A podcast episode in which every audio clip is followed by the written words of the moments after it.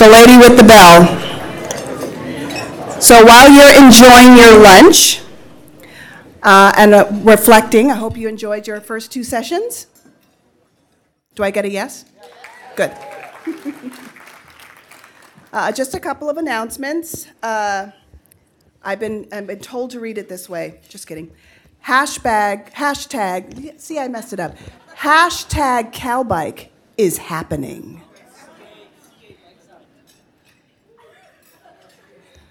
Thanks. So he's right. I'm wrong on this one. So hashtag CA Bike Summit is happening. So use those tags. Get us out on social media because if you don't see it on social media, it didn't happen. Okay, we have pictures to prove this morning happened. So moving on from there, uh, our politicians talked a little while this morning, so we got a little behind. They were wonderful talks. We were very happy to hear what they were saying, but they did go long. So we are, unfortunately, we are going to have to do our, well, not unfortunately, but fortunately, we're going to do our, uh, the thing we were going to do this morning, we're going to do that after our plenary, our lunch plenary. And unfortunately, I'm sorry to announce that Seleta Reynolds is unable to join our lunch panel uh, due to very un, unfortunate circumstances. She's very sorry to miss this and wishes us strength. So we're with her, and we will hope to see her next time. Now, it's my pleasure to introduce our newest appointee to the California Transportation Commission, Tamika Butler.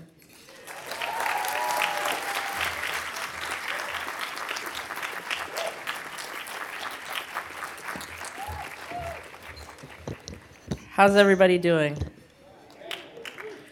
That was weak sauce. Uh, how's everybody doing? All right. So, um, thank you so much for coming. Um, we are going to do a lunchtime conversation. Um, I really only have three questions, and then we're going to ask for folks from the crowd to also um, have questions for our speakers. Um, I'm not going to tell you much about our speakers because I want to allow them in their first question to talk a little bit about themselves. Um, but for questions, you will see in the middle of your table there are some writing utensils and things to write on. Um, you can write down questions on note cards and hold them up, and staff members will come and take them. Um, and then we'll try to leave as much time as possible uh, to ask as many questions as you have because they will be way better than my questions. Um, and we also ask that you generously laugh and clap and say things like, oh, that was insightful. Um, for our panelists uh, who are who are one panelist down and feeling like they have to carry a little extra weight. So just uh, make them feel loved and appreciate it. And then last, we also just want to say thank you um, to um, to the crew that is helping clear plates and serve us and working so hard today while we all have the privilege uh, to be here. So let's. Your hair's on point. I just wanted people to clap for you because it was it was looking good. Um, and so, if I can have um, my panelists um, come up, um, we have Ryan Russo um, coming and joining us from Oakland, and then um, Oaktown. I hear you. I hear you in the back. It was weak. yes, those are your mics. And then we have Kome coming from the local Los Angeles region, but all of all of all of SCAG. Um, so we're going to have you each start by just telling us a little bit about how you got to where you are in your career and, and what is your job? What does your day to day look like? Sure. Okay. All right. Nope, we have to turn these on.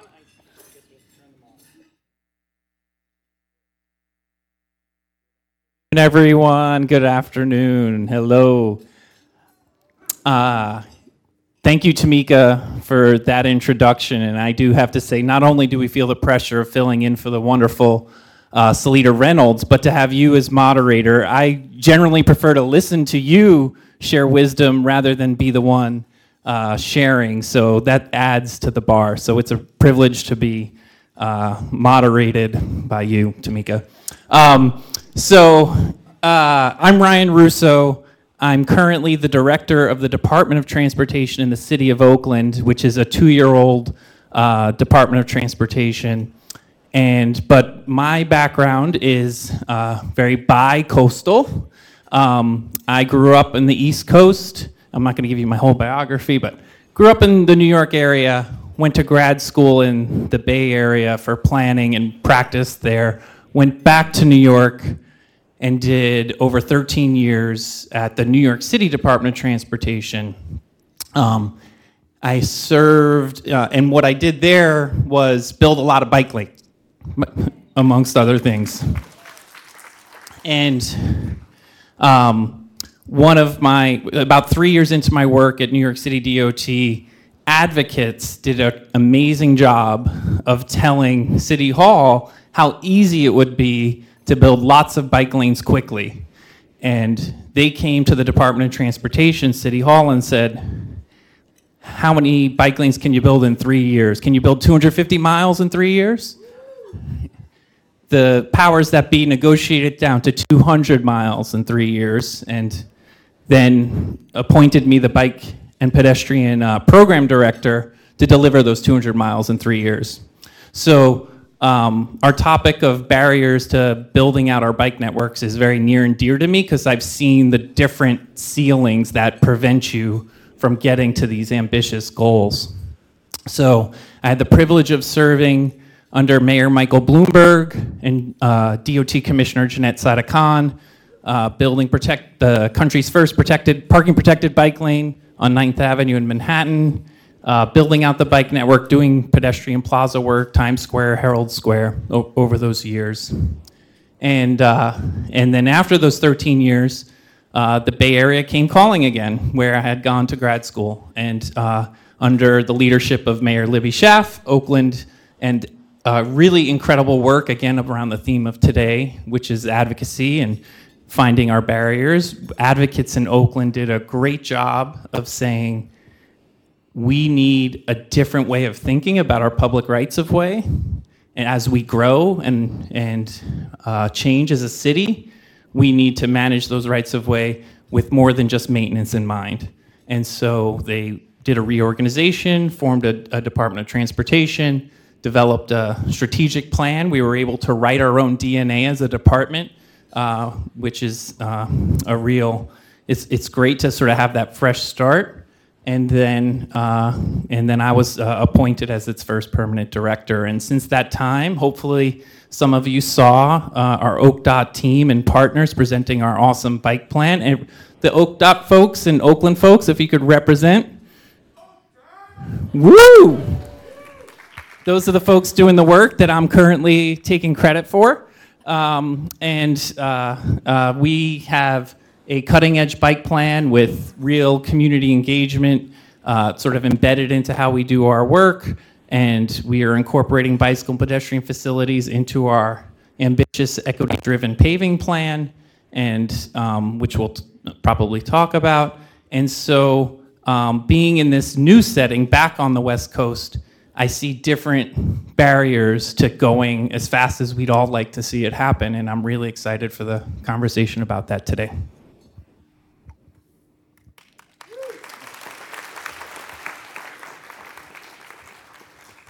Yeah, um, I want to work for Ryan. Uh, I don't know about you. Now you set the bar. I got to ask for all the SCAG colleagues around here to hoo hoo or something. Come on, SCAG people. anyhow, my name is Kome Ajise. I'm the executive director of SCAG.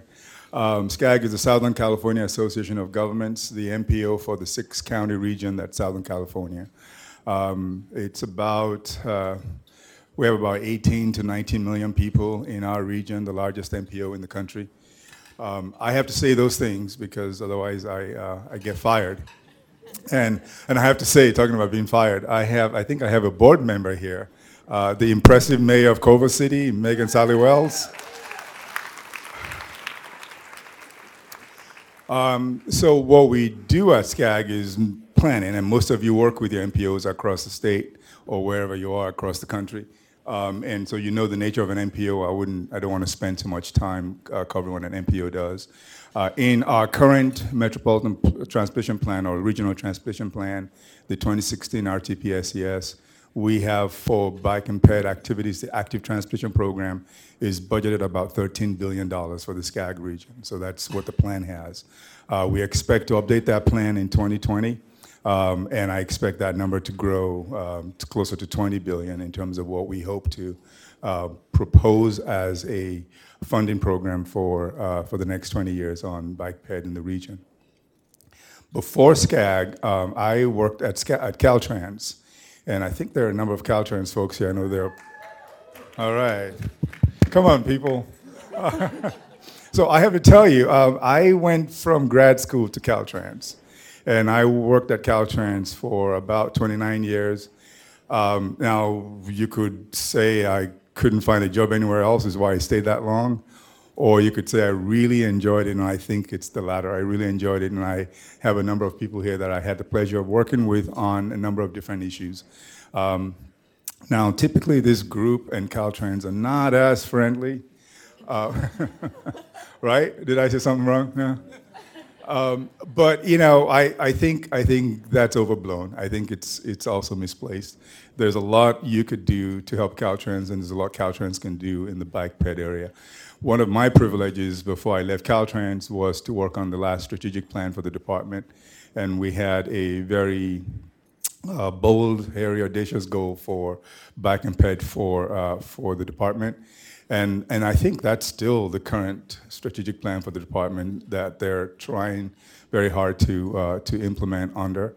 Uh, and it was really intended to triple bike trips and, and double pedestrian trips uh, under um, the various strategies that the department was pulling out, uh, of course, in concert with the state climate goals. Now, I spent my career working as a planner. I trained as a planner. Um, uh, and, and working on transportation uh, plans all through my career at Caltrans, and of course uh, migrated somehow by accident into into leadership, and uh, found that it was. By the time I was in Sacramento, I used to work in the districts, and it's really. I still maintain that the district is really the coolest place to work at the department because you actually get to do real stuff, right, John? This is John here. we tried to bring John to Sacramento, he didn't like it. Um, um, so we, uh, at the district level, you're working with your jurisdictions. You, you're dealing with the day-to-day things, especially the one area of, of intersect that I find to be very interesting with bike ped is where you have a state highway that also doubles as a main street. Those are just like, I want to say low-hanging fruit, but it's more like slow-moving meat.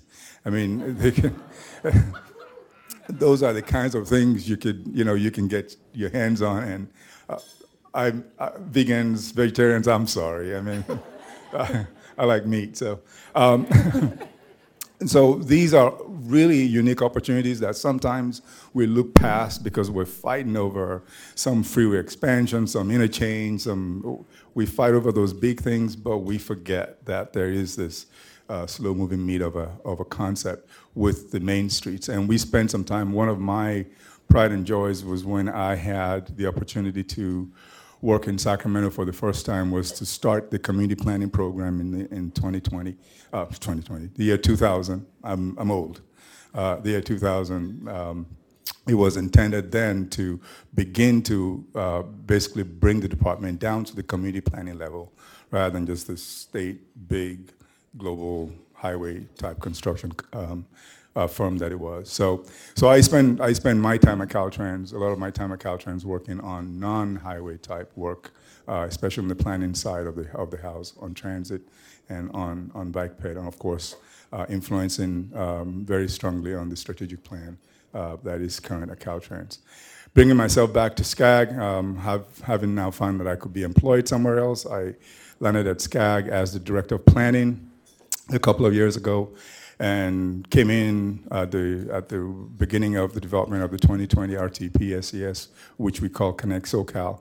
Uh, and we're on the verge of releasing the draft of that document next month, hopefully, uh, for public review over the next two months into, uh, into the new year.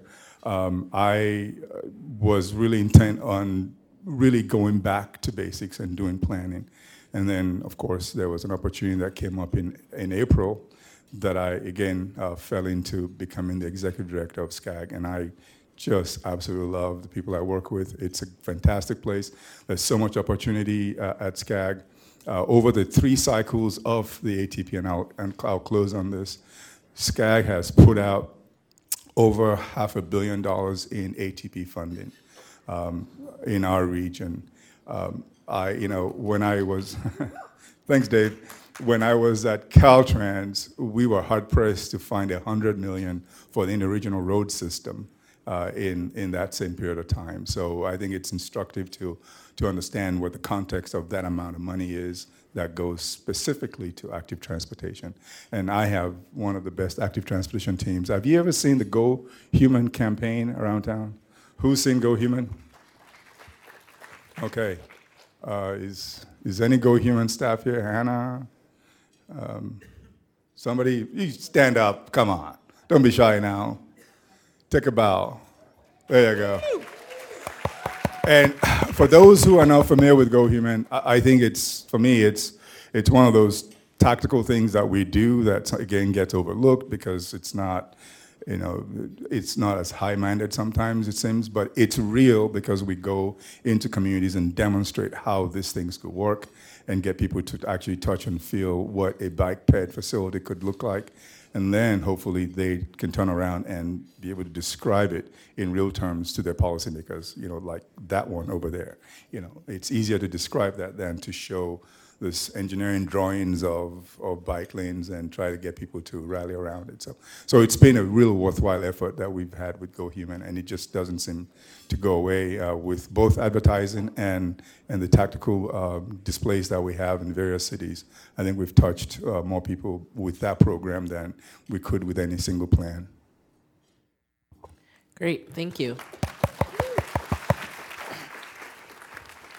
So you've each talked a little bit about your career, and, and in talking about your career, you've talked about funding you've been able to secure and disperse. You've talked about you know miles of, of bike lanes you've been able to get onto the road. Um, but this thing kept coming up around barriers. So, what are some of, for those of us who care about biking and walking specifically, what are some of the barriers um, that you're facing um, in doing this work and getting more people on board with biking and walking, but also just getting the infrastructure um, and the resources to the people who need it the most? Okay. All right. Thank you, Tamika. Before I get into that, I know uh, there's a lot of feelings in the room right now about SB 127 and, and the veto and the work that advocates did at the state level around that policy. And I think it's very relevant um, to sort of what we discuss around um, what advocates can be doing to remove barriers. And as a champion, an internal champion to bicycle and pedestrian work, I will admit to you, in all honesty, today, that I've been in the inside of government agencies and have advised the executive branch against very great sounding uh, policy bills that say, hey, you have to do this or you have to fund that or do th- this many things. And um, that's not always easy. And I think um, thematically, uh, your your friends are in the room in the agencies who are doing the work and when these types of defeats happen it's very frustrating. And it's important that uh, it not be personal personalized to folks. Uh, but on the other side i think um, advocates should not be shy about fighting hard for what they believe in and i think what we're talking about today is how do you fight hard but make sure you're fighting smart. And that's where we get into these barriers to your question. And you know, you can put the barriers into big buckets. There's like political political will, if you will, which is really a subset of kind of the cultural will. And like, does our culture and does our body politic actually believe that cycling can be a legitimate form of transportation? And that is the big barrier you're all working towards. There are people who don't believe that, and it's easy to see why, given how we've developed here in California and how auto dependent that we are. And so you've done work, and I think the work is now you have legitimacy in the funding programs and, and policies, but how much does leadership, how much is that lip service versus do your leaders, whether it's department heads or your elected officials, are they giving you lip service or are, do, they re, do they really believe it? Um, and those actions that are taken help give you that kind of data point. Um, the more that that cultural change begets that political change, which we're all seeing change, the more then it becomes kind of an operational barrier for you know people to deliver. What are the delivery constraints and uh, around not just money? So once we get political will, that comes with funding will. So then you have sort of project delivery, and that that can easily trip you up and uh, and I think that the other aspect to this that I think is a really big point is the barriers, the ceilings are going to be different in every community, municipality, county, region, and state. And you're kind of constantly having to assess what that barrier is. And um, in Oakland, some of the constraints to delivery are very different than what they were in New York City.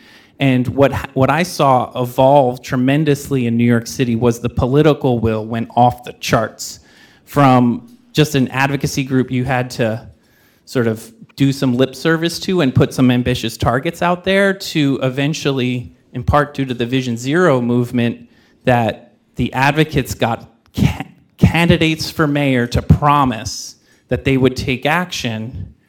Once those promises were made in an election, that meant money had to come. So then, so we kept removing all those barriers. Money wasn't a barrier. So each year, is it your striping capacity? Is it your concrete and sidewalk delivery capacity? Is it your uh, professional skills uh, that are the that are um, you know we don't have the expertise to design and implement that? So do we need to send people uh, to training to learn what the cutting edge practices are. Um, sometimes that's a that's a barrier. Um, and then you know these ceilings that you have. It's not only state, regional, county, local. It's street by street and neighborhood by neighborhood.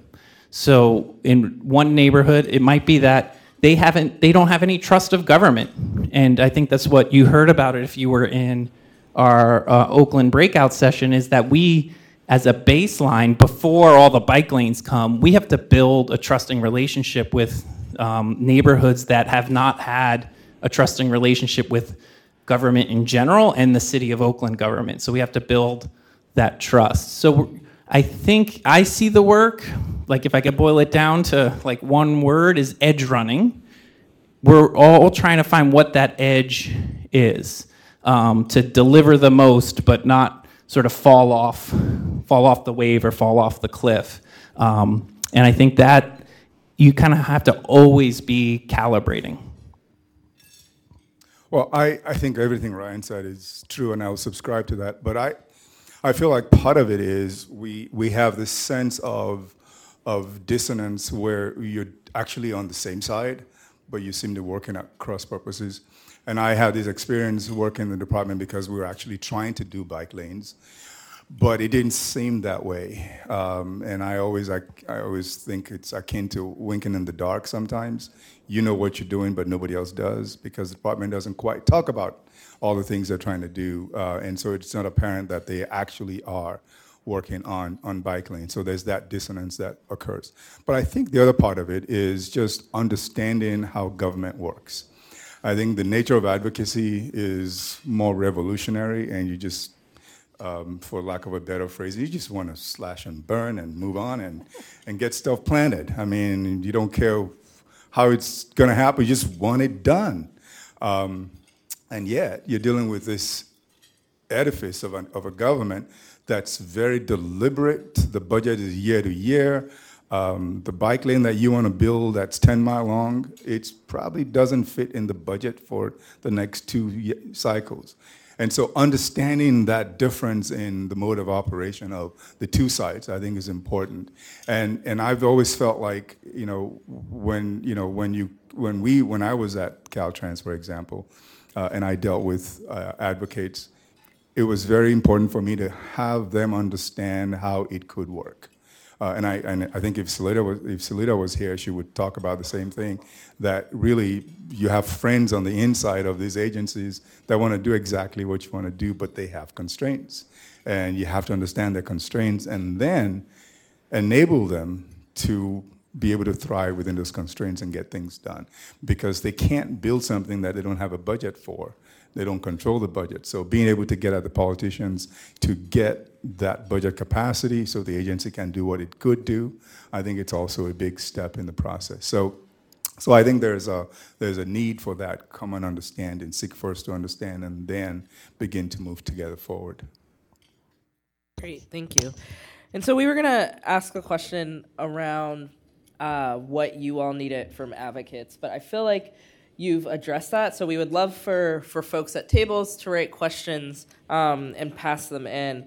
We did have one question uh, already that kind of built off what you both were saying. So there's this need to understand um, how government works, how bureaucracy works, how budgets work.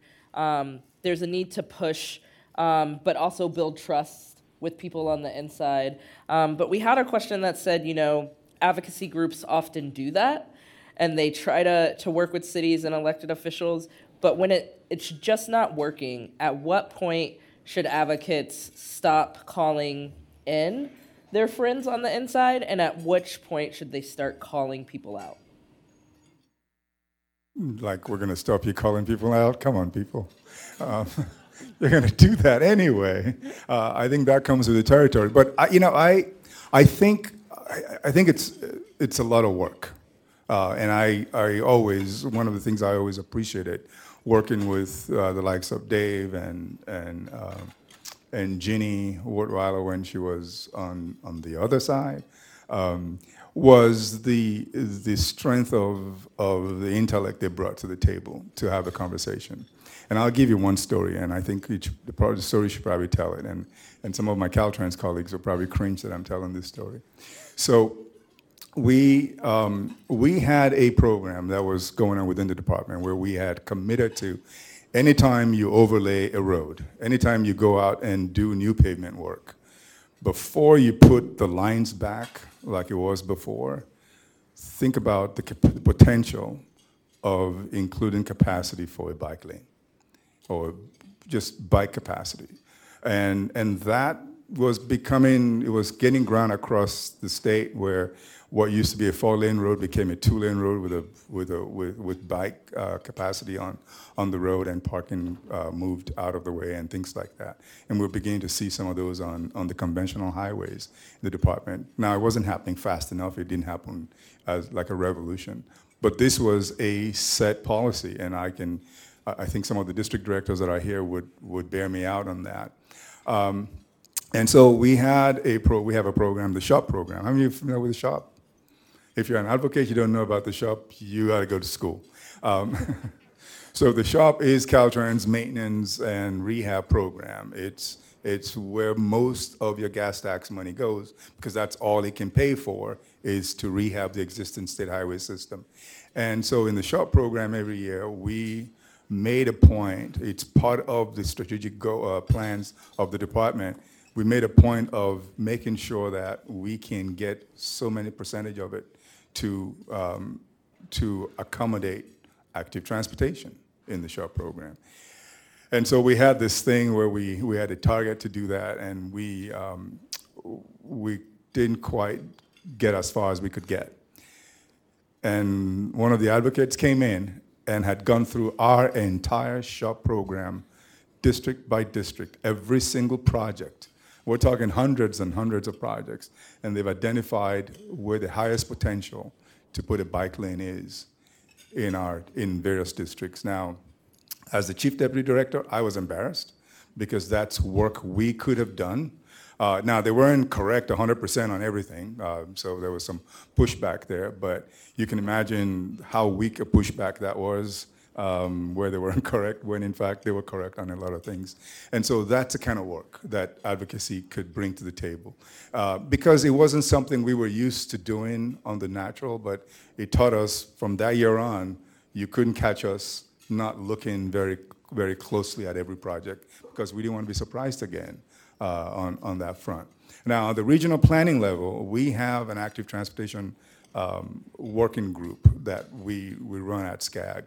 And we get a lot of participation in that, and there's always push to do more uh, in, in, that, in that respect. What helps is to come to the table with, you know, informed positions on what we can actually do. And, and again, you have to remember that regional planning is more, is more of a volunteer type situation. It's not, it's not really enforcing or imp- implementing a real project. And so we have to be able to propose things that people would think are reasonably implementable. And so that's where the discussion lands on the regional plan level. And we've been able to do that at SCAG to uh, use the interest or the sentiments or the uh, ideas from advocates to shape the program so that when it's implemented, it has that tendency to it. Uh, but I, I don't think there's any any um, any threshold to where you don't call people out because I think, like Ryan said, it's not one size fits all. You have to be context sensitive. You have to know what you're dealing what you're dealing with, what the community you're dealing with looks like, what they can take, what their capacity is. But you have to be educated about all of those things. So, Ryan, maybe you can s- speak to this. I, I think that's a really good point. And I think having an advocate that can spend the time to come in and go through that list of hundreds of projects is really helpful. And I think something that a lot of the paid advocates in the room can take a direct lesson from. But I think there's also a lot of advocates in the room, especially because um, CalBike has done such a good job this year of reaching out to non traditional um, advocates who, you know, are folks who represent their neighborhoods. And if a mother's son gets killed, she might not have time to go through a list of projects. And so someone had a question about it sounds like what what this is boiling down to is building trust and building relationships or even building knowledge to know who you should even set the meeting up with if you do develop that list. And so the question was how does somebody like what steps do you need to establish that trust? Like what does it actually look like to get to a place where you can play that inside outside game and build trust? Um, so I, I'll sort of from experience, I, I do think in Oakland, folks have been big on just relationship building. It's a smaller place, and you know, the having a beer, getting to know someone, if you can, if you know the, the sort of your equivalent on the inside, and building those personal relationships. I think that's really that's important. But I want to kind of kind of go back to the, the the first question and sort of in terms of when you get more strident, if you will. And I have been, um, I was close friends with the advocates in New York and the executive director who was always punching. And then it seemed like this, the government embraced the agenda and was delivering. And they just kept punching. And it drove me crazy on the inside because it felt like we were working so hard to deliver and we deliver and it was like we were that mule attached to the cart with a carrot just dangling in front no matter how fast we ran the carrot was there. Um, and as and i felt that my team needed to be more inspired and a little bit more as a manager i felt like we needed more pats on the back. But ultimately what i learned was to not be so thin-skinned and and I think that's the message to the government folks is we have to develop a thick skin and we can't take it personally even when it comes with some spice. And especially now in a different context where I have leaders that I have to be accountable to who say the number one issue in my city is potholes and I'm you know 2 weeks ago I was at an elementary school talking to an uh, a high school student who lost her mother three days earlier in a speeding, turning vehicle traffic crash. And, um, and still, I'm hearing that potholes is the number one thing that I need to focus on. I'm desperate for, uh, if they make it personal about me and say, hey, here's a rally, do something, city government, it's not a, not about me. They want to see their government respond. And I think those allies you talked about, those sort of non people have been hearing from the bike advocates for a long time. But I do think the advocacy world, the building the broader based coalition, uh, and, and hearing from that is incredibly uh, powerful and incredibly necessary. Thank you. So, our next question is How can enforcement be made more effective where contact with law enforcement um, gives solutions instead of punishments? And we don't have things that happened in New York like over enforcement in the wake of a cyclist death. Um, so, uh, one of the one of the things that was really uh, great for me. We did before there was a Vision Zero program in New York. We put out a pedestrian safety study that called for a task force between the Department of Transportation and the NYPD, and we met every month and built a more trusting relationship. That when Vision Zero came along, they actually believed us when we said, "Here's the data, and here are the behaviors that cause crashes, and we should." if you're doing enforcement, like don't do broken tail light stuff, do failing to yield to a pedestrian at turn. And that was um, uh, because we built, again, a relationship that was able to happen. The other part that um, what gets a lot of headlines on Twitter is that the precincts in, in New York are, every time there's a fatal bike crash, they seem to be showing up and pulling over cyclists for not having bells or crazy things like that uh, which is incredibly unfortunate. But the core of the citywide enforcement strategy has been around um, the behaviors of motorists that cause crashes, one, and two, automated enforcement, which is um, the equivalent of getting a parking ticket. So speeding cameras and red light cameras, which don't actually involve any interaction with the NYPD, which has ancillary benefits uh, because speeding and red light running are the things that cause crashes. Um, so I think the I think the and then in Oakland, our bike plan uh, surfaced a lot of inequities around who's getting stopped on bicycles. We we have the data of who gets stopped, and that we see as a barrier to cycling. And again, we see that as an opening to be a bridge between the community and the Oakland Police Department to convene and try to hopefully reform the practices to make it whatever's happening is based on either data or community input. Well, yeah, I, I don't have a whole lot on the enforcement side, of having not been an opera, um, operator of, of facilities, but I think uh, to just to pick up on what Ryan said, we can understand that law enforcement is probably overwhelmed with a lot of other things, and so enforcement on on active transportation infringements or um, infractions may not be the highest priority. So we, we kind of suffer from that. Uh, where we find ourselves more useful at SCAG is to help with the education of both local enforcement, especially when we do um, the Go Human uh, campaigns and we're on the ground and we're demonstrating how a bike, a bike ped facility could work on the ground. Usually there's local law enforcement there. Uh, it's usually on a weekend, everybody could see it. And so there is some measure of education uh, of all sides, both law enforcement and, and the people uh, in general. So where you might find it difficult to get law enforcement's attention on enforcement, I think we want to spend a lot more time on education and hopefully maybe redesigning the street and taking the street back through some more engineering. Uh, so the other E's become even more so uh, enhanced than the enforcement we're not getting.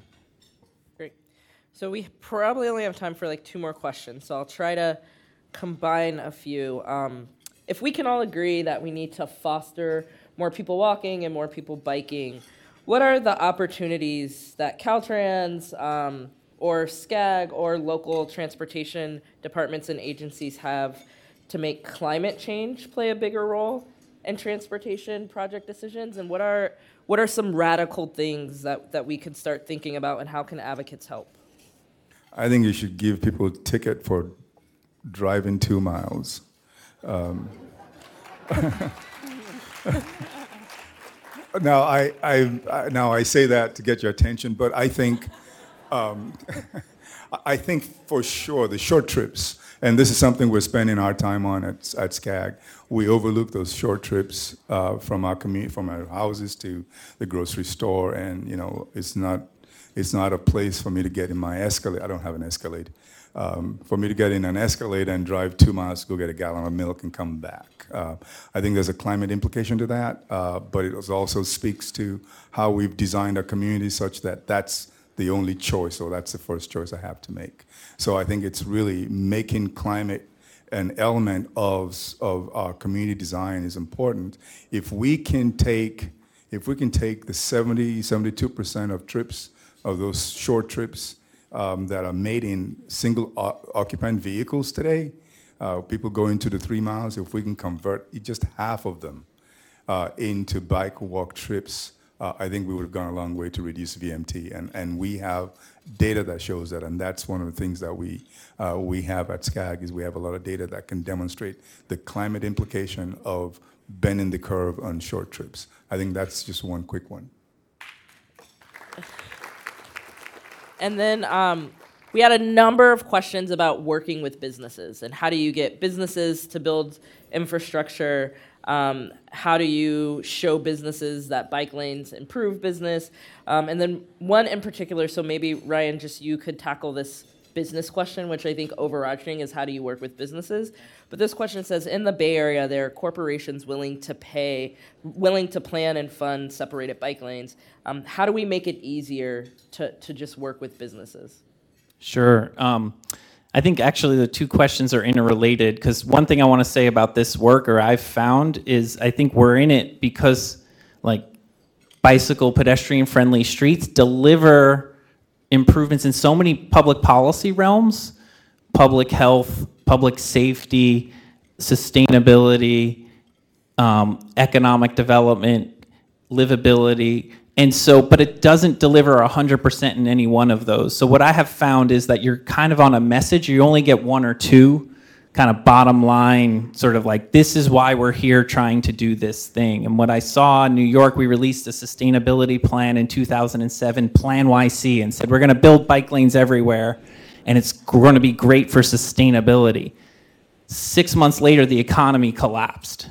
And um, our messaging became around these streetscape and reconfigurations were around local economic development. And we did a lot of work to study the effects of a bike lane and pedestrian improvement on retail sales, local retail sales, and that became a big message. But that wasn't always a convincing message, but it's having data is one way to answer that.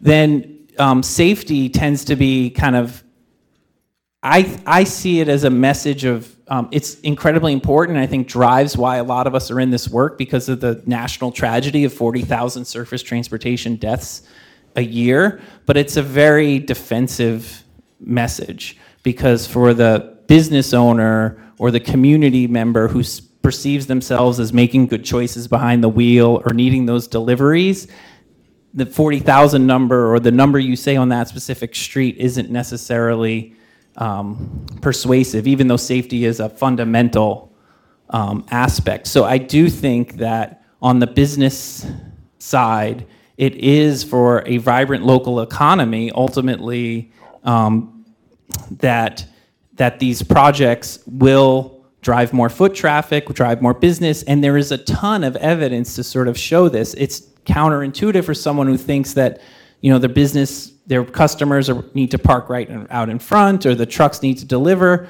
I do think in the sort of again to get to barriers one of the barriers is the amount of in- to get the projects right.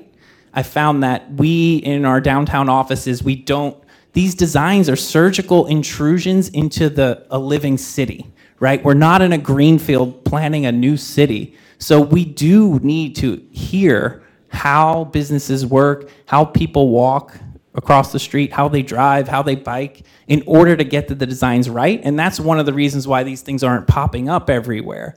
So I do think, sort of, for advocates who might see that work or the designs that come out a compromise because some parking was preserved or loading was preserved, I, I do think that's like part of the work in a, in a city with a with a history, and you're doing retrofits to streets that already exist. You have to because if you do just say, "Hey, this is the right thing to do for the climate," and boom, it's showing up tomorrow, you're going to get stopped from doing the next one because you won't have done that work to figure out you know exactly how that streets work. So that's not totally satisfying, but I do think it's important in certain contexts to have those. Got to have those conversations and make it so that that constituency becomes the champion of your next project. Great, thanks. So our, our last question, um, a, a big question. Um, you know, there's a lot of local context going on when we think about the theme of the conference being intersections. Um, we have we have a, a governor who vetoed something, but it's a governor who's also telling us we need to think about spending transportation dollars on housing and land use. Um, we yesterday was Indigenous Peoples Day, and unless we are folks who are indigenous and native to this land, um, we're we're all settlers in some way, right? So gentrification and displacement are are at the front of a lot of people's mind, but it's been something that's always plagued our country and our history. Um, we're in a country where some of us are transportation advocates and we want to do work to help people move freely and be mobile. But as black folks, we know we can't stand in our own house and not risk being shot by a police officer. And so there are all of these things going on in the world that may not be directly related uh, to transportation and the way that for so long we have talked about transportation. But when you think about the California Bicycle Summit being about intersections, what is one of the most important intersections with transportation to this work that you think about that is on your mind and that you think we have to get better at incorporating into transportation conversations? Oh, wow. That's a big question. I like big questions. Yeah, but you know, in in my 30 or so years of of working in planning, I spent a lot of time in transportation planning. And now at SCAG, I'm spending a lot of time on housing. Um, the one thing, uh, and this is going to be like really stupid, the one thing that is critical and most important in all of that is the people. And, you know, we spend a lot of time drawing, um, designing stuff and designing big infrastructure projects and designing big programs to fund um, things that we hope would move the socioeconomic uh, needle in, in, in, a positive direction, um, setting up projects and things like that. And, and a lot of times we forget why. And, and really that's the question that's sometimes missing in what we do, whether you're an advocate or you're an agency person, is to understand why you do what you do. Because if we stop to think about the fact that it's about people, it conditions some of the next steps you take. It begins to make sense to you that, oh, maybe um, there is a relationship between um, crime and city design and, and street design. Uh, maybe there is something about the fact that there is uh, poverty because of lack of mobility and because you know there is um, there's um, lack of affordable housing. All of these things begin to intersect as a matter of policy. Now, can you solve for all of that at once? I think that's that's really naive to think that. But I would argue that in the narrow paths and, and the threads that we we follow, it's to focus on why we do those things. If we stop to think about what it means to the people that we're trying to serve, I think it begins to then unite because if, if the people are the center of what I do in housing and they become the center of what I do in transportation, somewhere in there, both of those policy sets will find some natural intersect and work together to hopefully lift people up. You know, we, we just did a study at, at SCAG and I, I was intrigued by, by what Ryan was saying about, you know, people forget that if you have more people walking, you actually have economic benefit to it but you also solve for crime problems because more eyes on the street means there's less crime. We did a study on the west side, and it had nothing to do with crime. In fact, nothing to do with walking. it was congestion pricing. And it was, we call it uh, the mobility go zone. And we looked at the west side and we, we cornered off a certain area and studied what effect it has when you actually make people think before they drive because you, are going to pay a premium if you drive certain times of the day and that makes you think maybe I should drive later. Now, that reduced VMT, it reduced delay, congestion, which we were trying to solve for.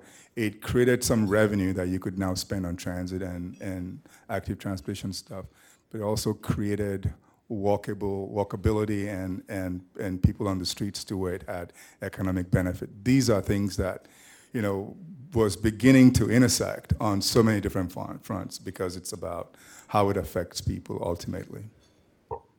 Thank you so much for that question. Three words for the work in Oakland housing, placekeeping, and humility. Um, housing is just the overriding challenge, right? We have a national housing crisis because we don't have a national housing policy. California is the worst, the leading state in that house, national housing crisis. The Bay Area is the leading region in that housing crisis, and Oakland, in many ways, is the leading city, unfortunately, in that housing crisis. And what that means is this proud infrastructure that Caltrans built, these freeways that we built, are actually sheltering our residents who after they lose their home, which is this terrible irony given the history that we have. And so seeing our work through the lens of how can we save our communities money, time, and support affordable housing and more housing uh, development and housing preservation and homeless prevention is really overarching. So that's kind of the key intersection for us in that work. And placekeeping, Oakland's uh, tremendous pride uh, where the Black Panthers were founded. It's, it's just value of justice that Oakland stands up for. It, it means there's a tremendous history that change is, has come and change will come. And we have a responsibility to shape that change, to work with our communities to shape that change in a way that they feel that that place has been kept and their sense of belonging has been kept. And that's a monumental challenge given intersection one so that's how we approach our work at the Oakland DOT, and then doing it with a sense of humility. We have these big, massive challenges that kind of require these moonshots, right? And we've done those things in the past, it's the interstate system or other things. And we would love to see the bike network kind of pop up the same way the interstate did, but we did not do that with the proper humility, which led to many of the problems that we have now. So, you know, serving a community like Oakland, how do we work as government with that level of humility so that we can problem solve together and accomplish those first two things? Great, thank you. So let's let's give a round of applause to both of our panelists. You know, I'll I'll end by saying we we all miss Seleta today, and and of the the three panelists, um, these are two new friends of mine. Seleta is someone I've known a little longer. And something I've always admired about Seleta, and I know for some folks Seleta has mixed reviews, but I'll I'll always ride with a woman in power um, who is willing uh, to to put her neck out there and you know parent two kids at the same time because that shit's hard. So I I will always respect that, and and something I've I've always um, learn from Seleta that I think you heard from both of our panelists today is when you're working with agency um, folks, they're still people. And that sometimes as advocates, we have to turn up the heat. We have to push them. We have to call them out. We have to tell them what they're not doing right. We also have to tell their bosses that. We also have to tell the folks that we elect into office, and we also have to participate in elections. And at the end of the day, I think something that's become very clear for me in my work um, at Toole Design. Some some folks know we recently came out with the three E's, which I think are really cool. And then people for mobility justice came out with the five Ds, and that's dope. So you, if you don't know about the five Ds, just learn about the five Ds. Um, but I will I will say. For us at Toole Design, we've been talking about equity, we've been talking about empathy, and we've been talking about ethics. And I think that's really what I try to think about when I think of all of this work. Because when I was an advocate, it was tough. And it was hard to sit at lunches like this and have people who worked at cities and got better paychecks than me and had better hours tell me to just like, it felt like work harder, right? And so I know for some people that that's how it feels. I think now that I've I've seen the other side and and been appointed to a commission, I'm hearing that differently and I'm hearing that with empathy. And and what I'm hearing is that we have to try to listen to each other. We have to try to understand where each other are coming from. And ethically, we have to do what's right for people, which I think is is what Kome was trying to say. It's not just what's political, it's what's right for people. And so as we all go out there and we think about the buzzword of equity um, that for a lot of people doesn't mean much. And as we think about what it means to do what's right, think about the fact that no matter what you're doing, you're doing this for people, you're doing it with people, you're doing it against people, but you're still doing it for people. And I, I will end by saying last night I was at USC guest lecturing for a class, and the teacher asked a question about how it feels to be part of the transportation movement finally when everybody is realizing all of the mistakes we made in the past and finally trying to fix them. And I said, Well, when we get to that point, let me know. because, one, I don't think we're there yet. And when I look around rooms like this, I still see a majority of white folks. And I still see folks in power who don't look like me, who don't have my life experiences. And I think we're still working with a system that is not broken, but was built exactly the way those people planned for it to be. And the only way we're going to get to that point where we're apologizing and trying to fix it is if we can acknowledge that and we can acknowledge the intersections at which so many different social issues come together and realize that while we're calling out you know elected official and agency folks and as we're raising money for our advocacy organizations the intersection that we're all at is that we're trying to make things better and that at one point or another we're going to have to figure out how to talk to each other to do that so as you go out in the rest of the conference i hope that you continue to talk to other people you continue to be grateful for the space that CalBike has created where they have brought together um, a more diverse group than we are used to seeing, both by profession and background, and that you really push each other to think about what is your role in this work and how are you going to make things better. Thank you.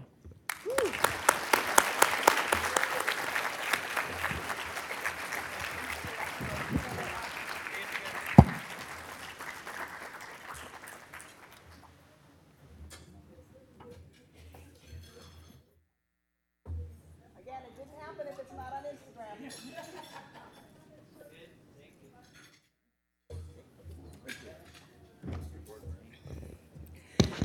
Well, there's nothing I can say to follow that up.